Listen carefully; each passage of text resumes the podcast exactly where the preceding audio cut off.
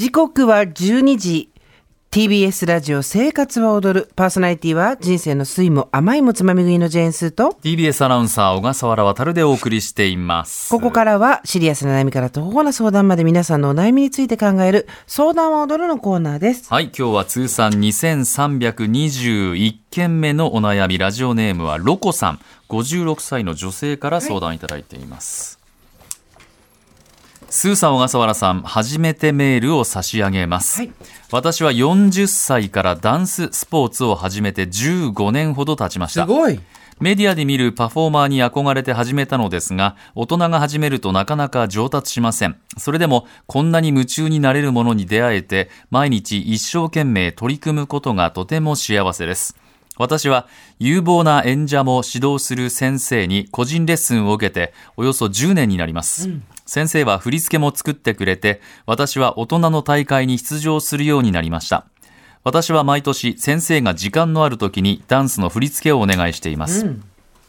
先生が選んだ音楽に大会で必要な技術を組み込みながら音楽に合わせた動きをして私が最大限の評価を目指すダンスプログラムに仕上げます。先生は他の大人の生徒にも同じように指導していますが振り付けの進め方はその人に合わせているようです。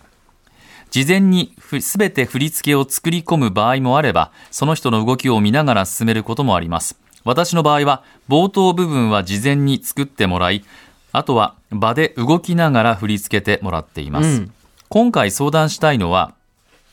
振り付けをちゃんとしてくれない、この先生との関係をどうするか、続けるのか別れるのかということです。ほう。長い付き合いなのでなんとなく感じてしまうのですが、ダンスの途中で振りが浮かびにくくなったり、適当な感じになったり、難しすぎてうまくできないものを入れられたりする傾向があります。明確には言われませんが、先生のやる気がないように感じます。先生は芸術家肌の方で、私がインスピレーションを引き出せるのを持っていないのかもしれません。ただ、振り付けをしっかり作ってもらわないと、競技としては続けられません。私は自分でダンスを考えたり変更したりしながら先生にチェックしてもらって何とか形にしていますが先生は私のやり方をあまり気に入っていないのかもしれず相互に不満が生じているのかもしれません大人の指導も大変だと思いますが先生は受け入れてくれてたくさんの技術を教えてくれて本当に感謝していますまた先生を変えるのは難しい状況にありますはい。スポーツを続けることと先生との関係を天秤にかけると私はスポーツを選びます。先生に率直に話してもし先生がやる気を出せないのならば他の人の助けを借りて振り付けをしてもらう方法や難しいかもしれませんが別の場所で指導を受ける方法を考えています。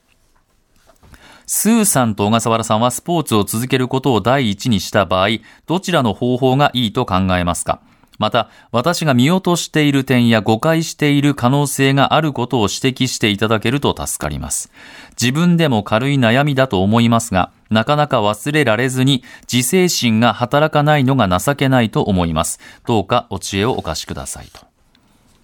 はい。ということで、ロコさんありがとうございます。すごいですね。40歳からダンスパフォーマンスのスポーツ、ダンススポーツか、を始めて15年。続けられてるっていうのがすごいですよね。ねしかも10年間、個人の先生にあ習って、振り付けもしてもらってると。で、大会にね、出て、競技でやってるってことですもんね。例えばこれが10年お世話になってる美容師さんがなんとなくちょっとこっちの髪型の意向を聞いてくれないとかなんだろうちょっと手を抜いてる時があるんじゃないかとかだったら美容院変えてください。なかなかぴったり来る人を見つけるのは大変だと思うけれどもあの嫌な思いまでしてお金払っていく必要ないですよってなるし例えばじゃあお習字とかそう何でもいいんだけどスポーツじゃなくても習い事先として先生を変えるのが意外と、お教室を変えるのが意外とう選択肢がたくさんあるっていう場合にも同じことを言うんですけど、どうやら詳しいことは書いてないけどこのダンススポーツを始めたロコさんがやってるものっていうのは先生を変えづらいっうん。てことなんですよね。そうなんですね。でこれどうしようっていうとこなんですけどではいただ10年続けてるじゃないですか。ってことはお互いちょっとやっぱりまあ慣れ合いとは言わないけれども趣味の範囲でやってる中でちょっとうん緊張感だったりとか、うん、そういうのがうん乏しくなっちゃうのはしょうがないですよね。それが全てとは言いませんけど私が思ったのは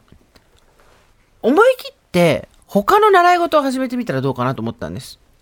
あ、習い事を変える？うん、このスポーツこれはこれでやってやり続けて。やり続けてか。例えば週に1回なのか2週に1回でもいいんですけどなんだろう例えばロコさんがやってるのが、はいバレエだとしたら、はい。ジャズダンスにするとかジャズダンスだったらバレエをするとか同じジャンルのものでやってもいいしなんかとにかく別の先生っていうのに、じあのーついてか。何かを習うっていうことをやってみるっていうのは一回手かなと思ったんですよ。先生をちょっと比較する？うん、っていうか先生を比較するっていうか同じ構造で違う座組をやってみるってこと。ああ。でそうした時に自分の先生実はすごくいいなとかあこういうところが私気になるんだっていうのが後から分かったりとかすると思うんで同じ、えーフォーメーションというか形で登場人物を変える習うものを変えるっていうことをやってみてそれは全然お試しでいいと思うんですよ。本格的にやるんじゃなくて。人からものを習ったり考えてもらったりっていう時にここでほら先生は芸術家肌の人でって書いてあって、まあであれば、うん。えーそういう人じゃない、なんか同じジャンルで他の先生に習うってなると多分心の負荷も強いし、この感じだとなかなか難しいんだと思うんですよ。でも違うジャンルのものだったら、もしかしたらそれがこっちに活かせるかもしれないし、あ私こういうところがもしかしたら他の先生でやって分かったけどよくないのかもしれないって思ったりするかなと思った。なるほどうん。ね。自分自身の棚卸しがしたいわけでしょ？だってあの私が見落としてる点や誤解してる可能性があることをして教えてください。それはこの文章を読んだだけじゃ私たち全く分かんないから自分で気づくしかないなと思って。そうか、うん。これスーさんと音楽業界にいたよね、はい。ボイストレーナー2人につくとかそういうのはありなんですか？ボイストレーナー2人については多分すごい混乱すると思います。ああそう。あっちの先生はこれがいいって言ってたのにこっちの先生はって言って混乱するから同じジャンルの同じ全く同じものでやるのはあんまりあんまり進めないかうん進めないだからボイストレーニングの先生に習いながら例えばパーソナルトレーニングの運動の方をやるとかそういうのはありだと思います。そうか、なるほどね。今の話聞いてるとねゴルフもパフォーマンスコーチ、ショットのコーチ、パッティングのコーチっているんです。それはプロだとすごいね。そうなの、うん。だから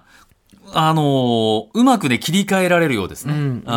一人ととにかく一対一の人間関係ってらしいうん。絶対うまくいかなくなるからねどっかで。まあやっぱりこういうなんかいろんなものを表現するのっていうのはこうね、メンタルというか、そういう気持ちの部分もあるんじゃないかと思うんですけど。でもね、この人、スポーツを、スポーツと先生を取るならば、スポーツってもう選んでるんであるならば、僕はやっぱり大会に出てやっぱり、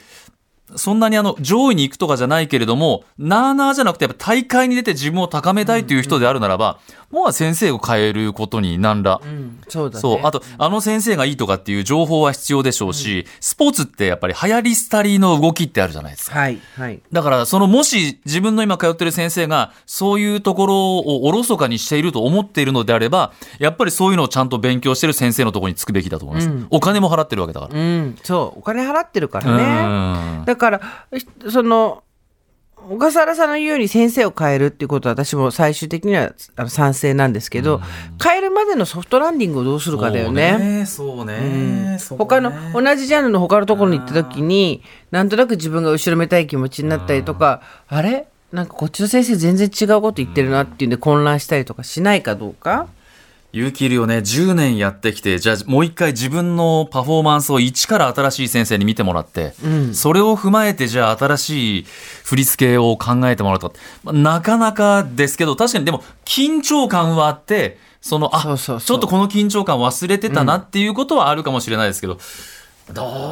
だな私昔ボクシングジムにボクササイズで通ってたんですよ、はい。であるところからもうこれ以上頑張ってもうまくなんないと思って、どんなにやってもうまくなんない私の限界だと思って。もちろんそれって、えー、とスパをやって試合に出てとかじゃないですよ。私がやってたのは、全然普通にミット打ちをやったりとかシャドウをやったりっていうとこだけどもっとうまくなりたいのに全然うまくなんないからやめピッて言ってまあいろいろ理由はありましたけど、あるところでやめちゃったんですけど今から考えるとそれって多分ちゃんとした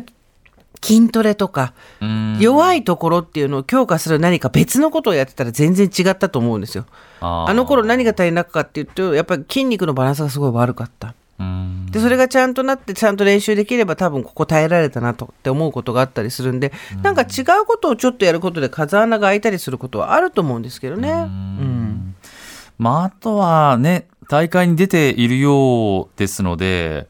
そこでやっぱりいろんな情報交換をできる人がいるんであれば。いるといいね。いいですそうね。うん、僕もね、競。技スキーやってる時に、まあ、ずっとついてた先生いて、まあ、ほぼマンツーでやってて楽しかったんですけど、やっぱりね、競う相手が僕はいた方がいいなと思ってチーム変えて、うんはい。えーやっぱりあの先生変えて習ってでしたね、やっぱりライバルがいる方がいいというかね、まあ、だから全てにおいて1対1の関係性だけで何かをやってると絶対煮詰まるしおおよからぬ方向に行ったりすることはあるから風穴を開ける方法をどれか選ぶ。例えば小笠原さんが今言ったみたいに同じ大会に出てる他の人と話をするとか、えっ、とまあ同じジャンルの別のところに試しで練習行ってみてもいいけどもしそれでなんかこそうね。うバレちゃうとかするんだったら全然違うジャンルの内容を通してみるとか、とにかく2人の関係性ってところに何何とかして第三者の風を入れるっていうのが、えー今の思いを解決する最初の一点になるんじゃないかなと思います。Generation